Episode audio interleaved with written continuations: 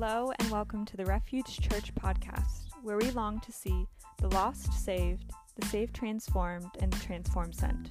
For more information on how you can be a part of Refuge Church, join us on Sunday mornings in Jacksonville at 9 a.m. or 10:30 a.m., or visit our website at refugejackschurch.com. In this week's podcast, we are continuing our sermon series, Sent. Thank you for listening.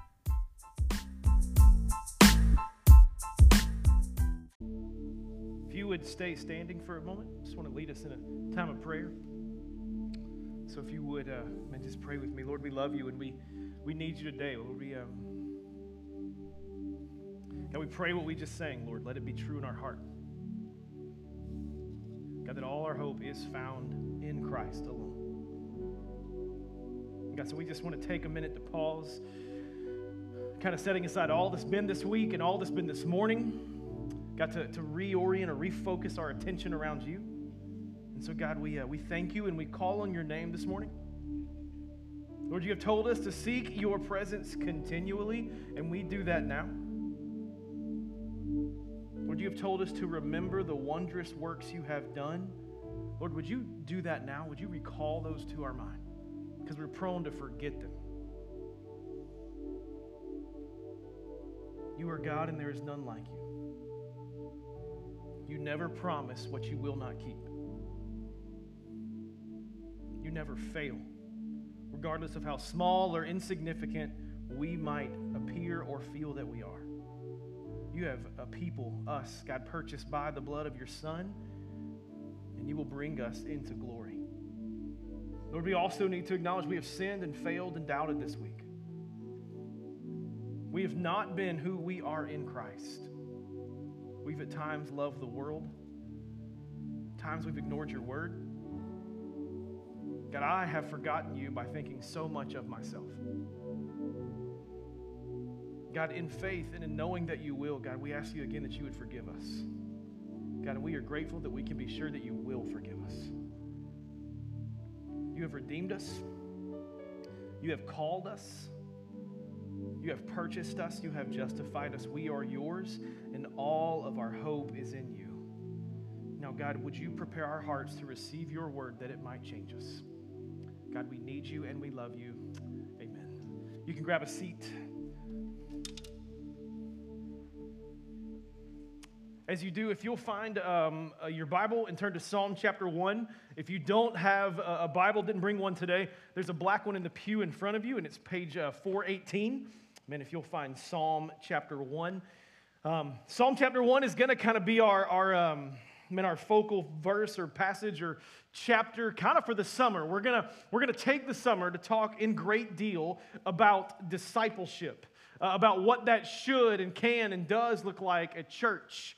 Um, if you're warm in here, uh, as air conditioners do in Florida, you get it checked out in the spring, and then you walk in one day in June, and you're like, it's hot. So um, we're not preaching on hell. There's no analogy there. It's just a little bit warmer, okay? So uh, we'll sweat through it together, and then it'll be better on the other side for it, maybe. So, um, but Psalm chapter 1 and here's, here's kind of the plan. We're really just going to look at the first three verses. If you write in your Bible, I think there's some things you can write in. If you want to take notes, there's a card in front of you. It's just really generic. It says refuge. Would love for you to write a few things down potentially. Um, if you've been around, you've heard us say this that Refuge Church exists to see the lost saved, the saved transformed, and let's see if you know it, and the transformed. Ooh, ooh. I thought I, I need to like walk off and do it again. Uh, no, it's okay. We'll, we'll try again later, okay? We want to see the lost saved, saved, transformed, and transformed.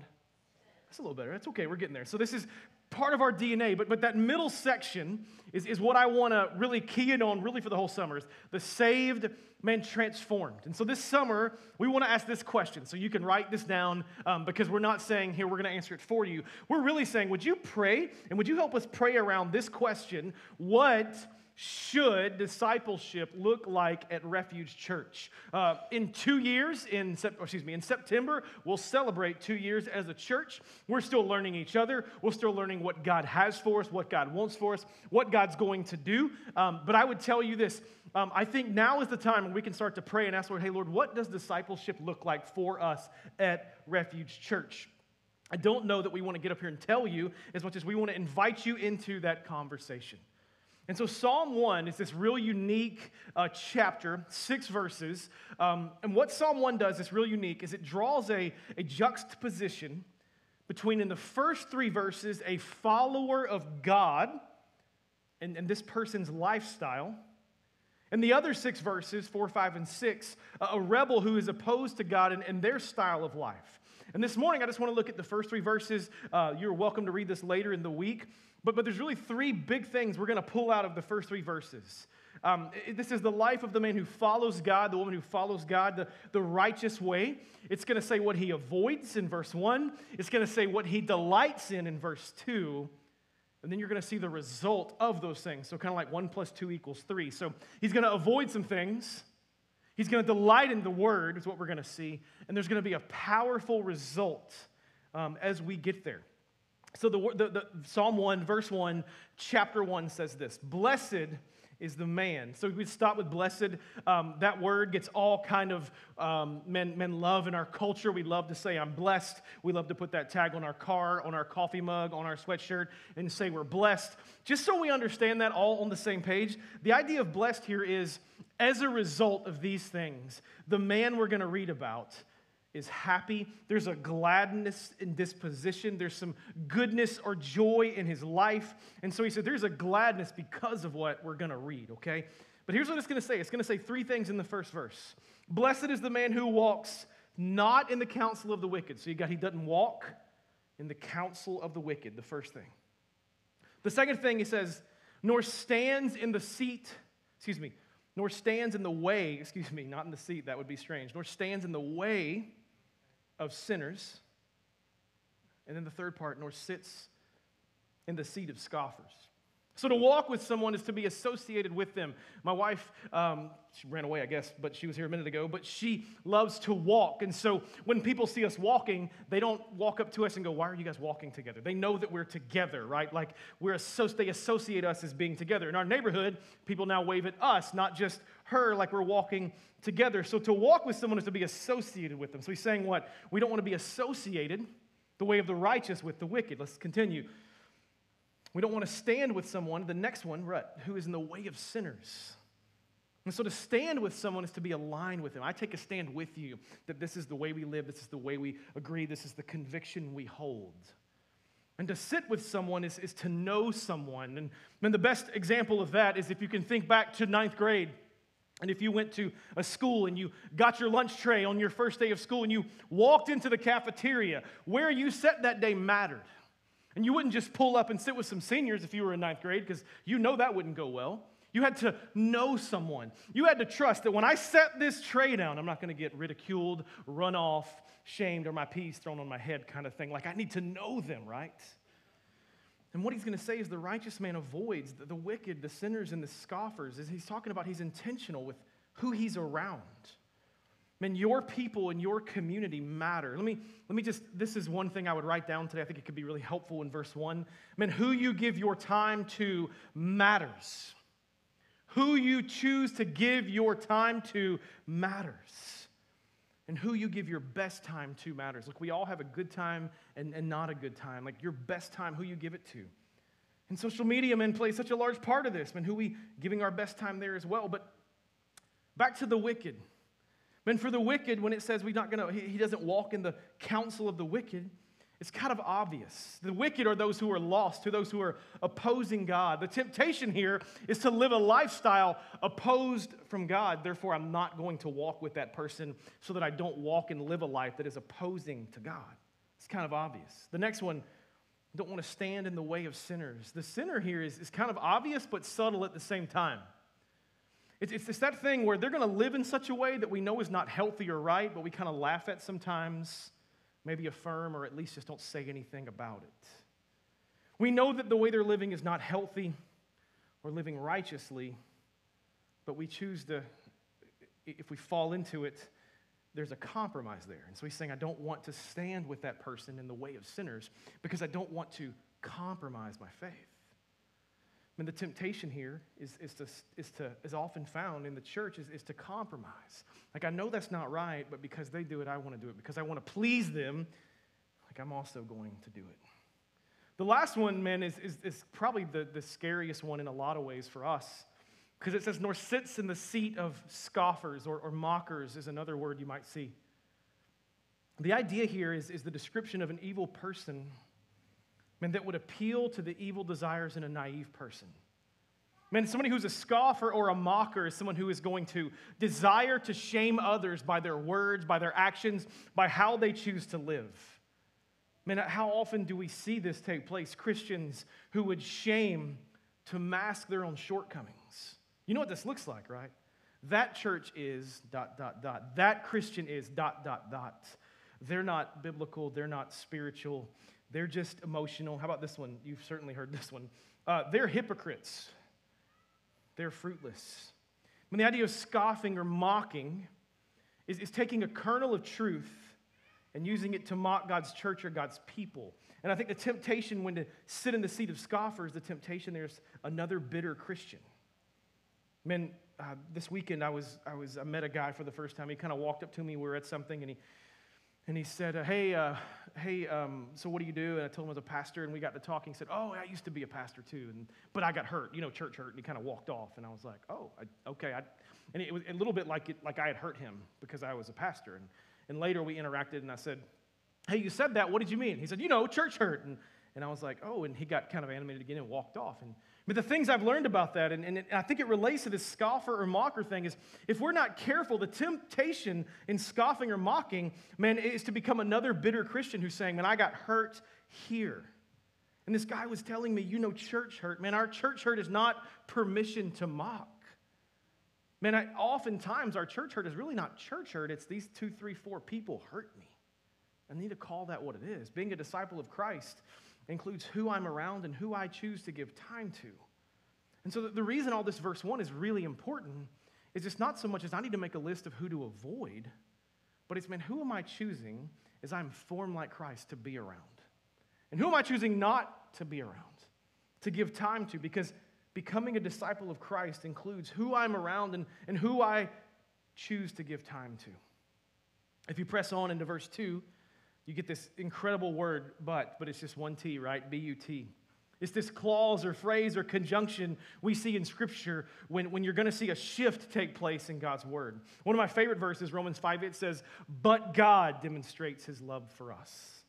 And so here you see, but his delight. So I'm going to avoid people like this, but my delight is in the law of the Lord. And on this law I meditate day and night, is what it says in, excuse me, his delight is in the law of the Lord. Can we talk about delight for a few minutes? Um, when I read that word, I, I think of, I think of, um, I think of ice cream.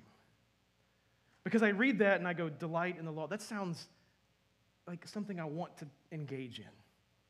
Man, again, uh, so yesterday we were at, um, at a wedding and they had a, a Kilwins ice cream bar. Um, which sounded amazing, right? And, and so the wedding party took their 45 minutes to kind of come in. And during that time, all the children in the room saw the ice cream and they kept trying to run over to it and get ice cream. So you saw this little thing taking place while this, well, one of the little 12 year olds in the wedding, the little brother, walked up to the father of the bride as I was talking to him before the ceremony and said, Hey, dad, are they still doing the ice cream bar? The dad said, Yeah. And the kid just looks up and goes, I'm eating ice cream until I get sick. And then he walks off. And I was like, this guy's got a plan. Like this sounds, I mean, this, this kid woke up delighting, man, this like delighting in the fact that he was going to get some ice cream. And, and I think there's a temptation to read a verse like delight in the law of the Lord, man, like a 12 year old would view ice cream.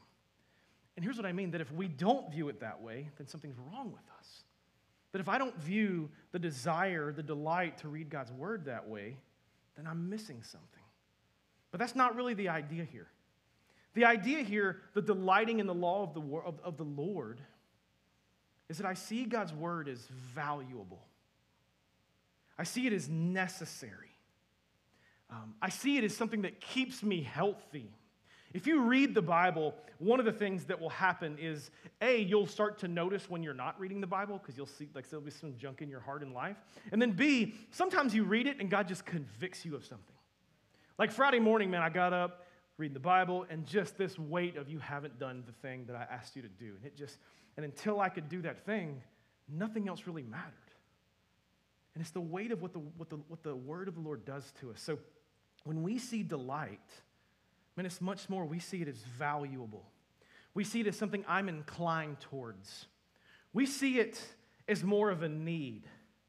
Like, I know I need it in my life. I desire the goodness that it will bring me.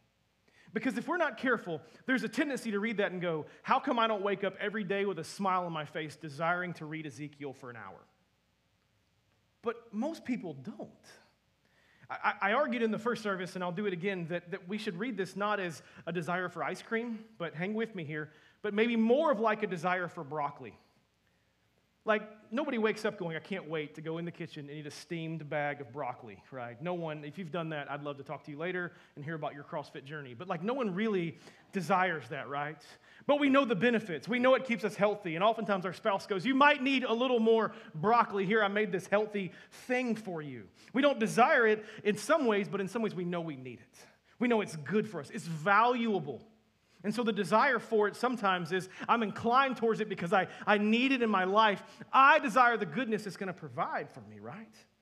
And so please hear me, man. I just I think we've done a disservice to saying go read the Bible. And reading this says, I see delighting in the law of the Lord and, and reading scripture because it is valuable to my life. Therefore, I'm going to make time for it. Man, God's word brought delight and joy and the reason he meditates on it day and night is because he sees that it's valuable, because he's inclined towards it, because he knows he needs it in his life. Man, so, so as we read this, man, does that mean you're, you're. So quit allowing the enemy to speak a lie into your life that you just don't desire it, something's wrong with you. Of course, the enemy doesn't want you to read Scripture. But this is what Scripture reading is, is a discipline and why it's hugely important.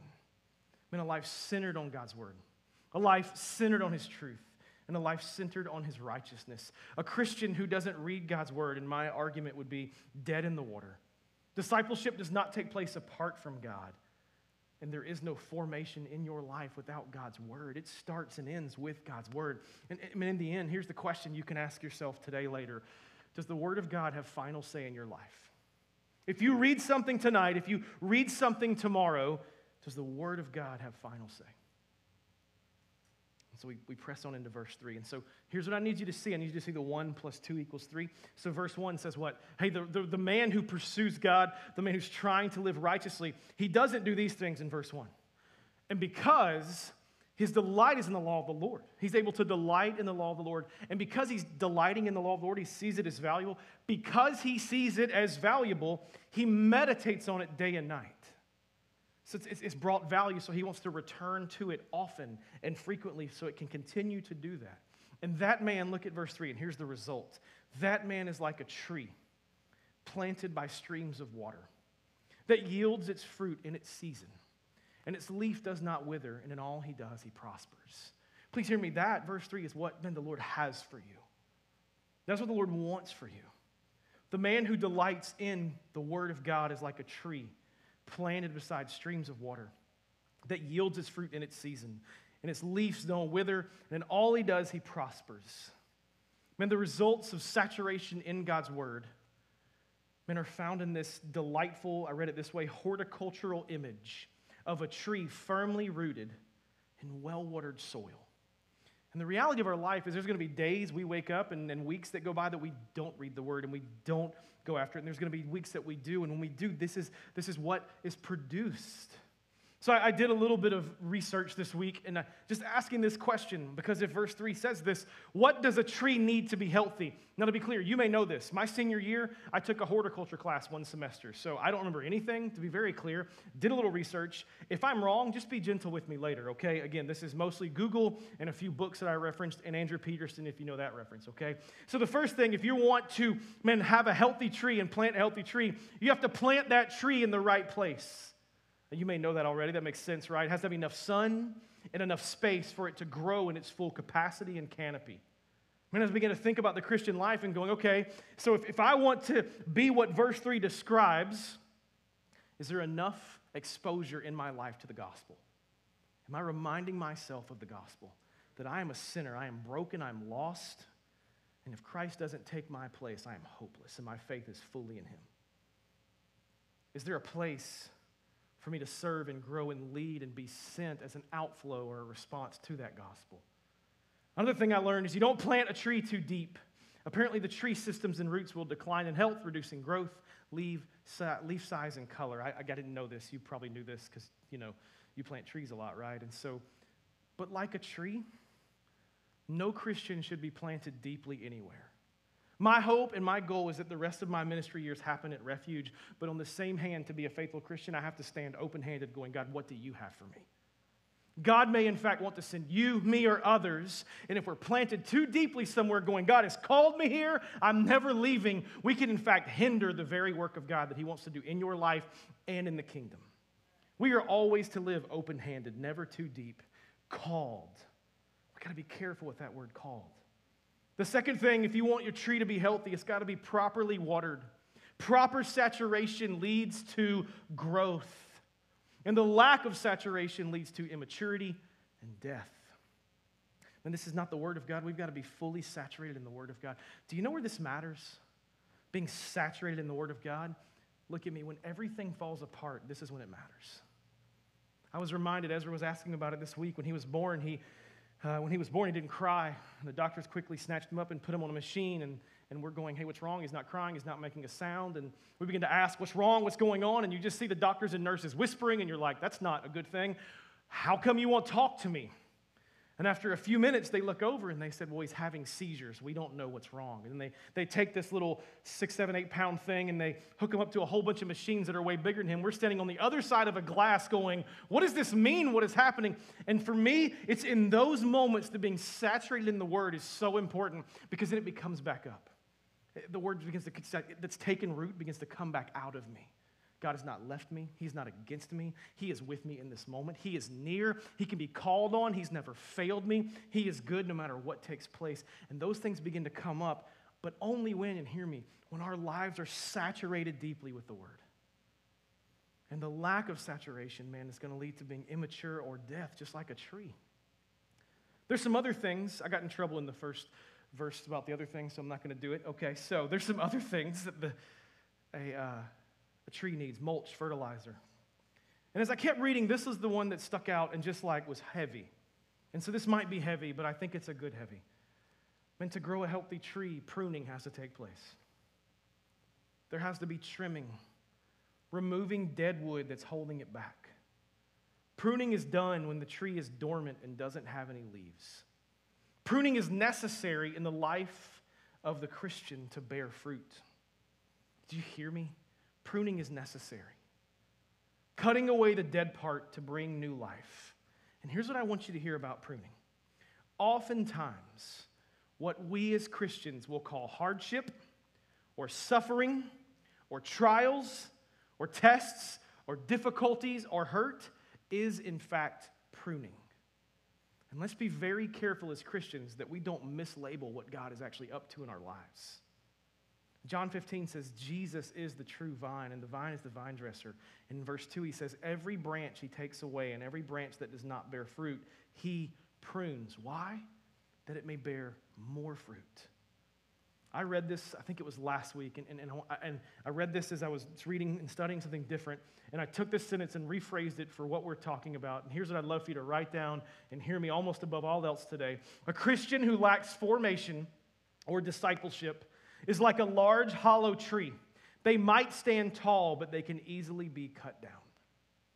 A Christian who lacks formation or discipleship is like a large but hollow tree. They might stand tall, but they can easily be cut down. We need deep roots. We need a solid base by streams of water. Hear me. Sometimes he plants and sometimes he prunes, but in his goodness, he intends to reap a harvest of righteousness. It's an artist named Andrew Peterson said that. Sometimes he plants and sometimes he prunes, but in his goodness, he intends to reap a harvest of righteousness. Listen, when, how, and even who he plants are up to him. When, how, and even who he prunes are up to him. His planting and his pruning are both good and reap a wellspring of righteousness in us. Therefore, formation is about planting and about pruning. Please hear me. Everybody wants to be planted, and no one wants to be pruned. Can we just acknowledge that right now? No one woke up today and goes, I want a bowl of broccoli and I want God just to destroy me so he can bring out some good stuff. This is not the natural desires of our heart. We just want to be blessed and eat ice cream. Is that fair? But there's a pruning that takes place that in the end, if we are faithful, bears fruit on the other end that we can't imagine. Everyone wants to be planted and bear fruit. No one wants to be pruned. But when we are faithful in that pruning, hear me, God will begin to bear more fruit in our lives than we ever saw possible. And I need you to hear me when we are faithful, not when you do more. I mean, the whole idea of formation is not go read your Bible more, go pray more, go be a better person.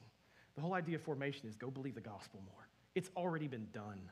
Christ died in your place. It's over. It's done. Rest there. No one wants to be pruned, but when we are faithful in that pruning, God will begin to bear more fruit in our lives than we ever saw possible. Pruning sort of goes against our American success culture as well. Why? Because it's hard, it hurts, it's messy, but hear me, please. God is not less at work in pruning than he is in planting. He's just as much at work. I said this a few minutes ago, man, that Refuge Church exists to see the lost saved, the saved transformed, and the transformed sent. Listen, if we are not a transformed people because of the Word of God, because of the presence of God, because of the community God places around us, if we are not a transformed people, the lost around us will not get saved, and those will, we will not send. So it's got to start with that. So this summer at Refuge is, is really asking the question Lord, what does it mean, man, for us to be formed? Formation is another way to describe discipleship. Discipleship and formation. Discipleship is allowing God to form you into what and who He would have you be. And look at me, sometimes He forms through planting, and sometimes He forms through pruning. But He forms us for our good, He forms us for righteousness' sake. He forms us to draw us deeper into His presence. Is that not the point? Like, did you hear me? He forms you and I to draw us deeper into his presence. Sometimes the reason he pulls things out of our lives or goes, hey, take that out, take that out, take that out, remove that, don't be around that person. Sometimes he does those things to draw us deeper into his presence, which is where we should long to be anyway. He forms us to be more like Christ. Man, as I am discipled, I am formed into a new person. I mean, you've heard the butterfly verse, right? 2 Corinthians 5 17 right? We're a new creation. You were a nasty worm. Now you're a beautiful butterfly. Like that's the imagery we often give. But the reality is, is, is less about that and more about you were this and God's forming something new in you to be a worshiper of His, to declare His goodness to the world. Matthew 22, Jesus' question, What is the best thing? What is the greatest commandment? And what is the answer? You shall love, love God with all your heart, with all your soul. What is He saying?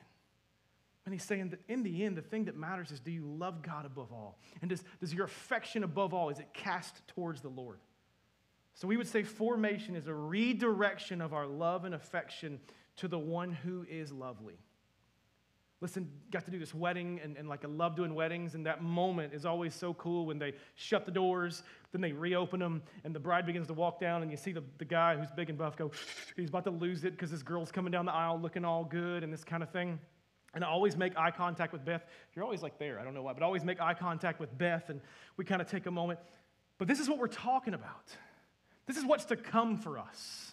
That, that today, in a broken world, God's trying to redirect us to see something lovely. And it's really a picture of one day we're going to stand in the presence of the thing that is most lovely. This is the whole point of the whole marriage series, is that one day you'll stand before Christ, and that'll be the ultimate marriage feast and be reminded that He is the one who is lovely and makes all things new, bringing all things together in the end, redeeming all things. So whether He plants or He prunes, His end result is to redeem all for His glory and our goodness.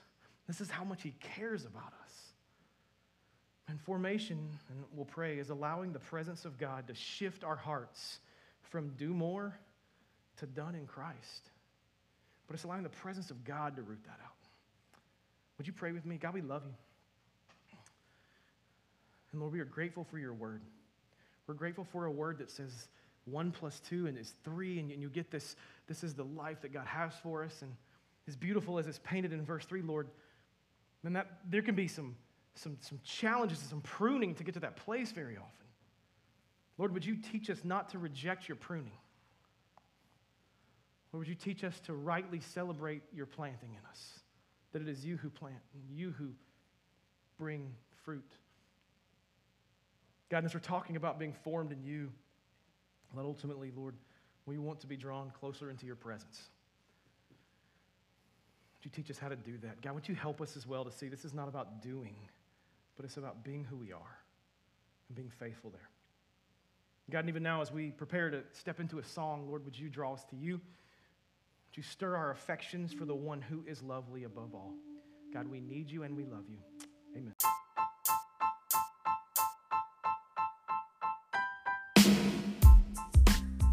Thank you for tuning in to the Refuge Church podcast. For more sermons or to learn how you can give to Refuge, check out our website at refugejackschurch.com. For those who have heard the gospel and believe the gospel, go out living the gospel. You are sent.